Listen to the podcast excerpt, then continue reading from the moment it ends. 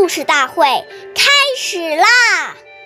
每晚十点，关注《中华少儿故事大会》，一起成为更好的讲述人。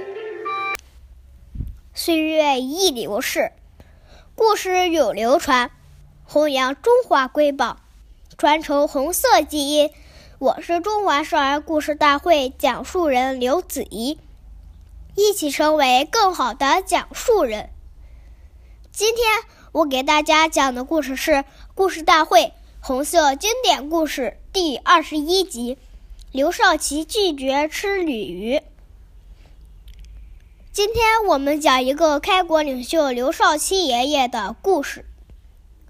刘少奇爷爷常常是在夜里写作、读书和学习，往往一写就写到凌晨三四点，甚至是通宵达旦。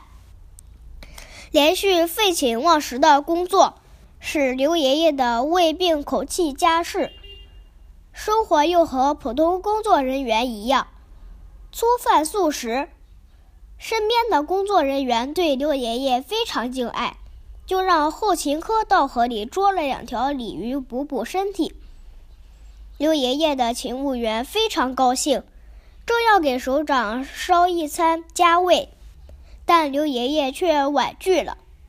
他说：“同志们的好意我心领了，眼下战士都吃青菜豆腐渣，我们做领导同志的要带个好头，同甘共苦呀。”谢谢大家收听，我们下期节目见。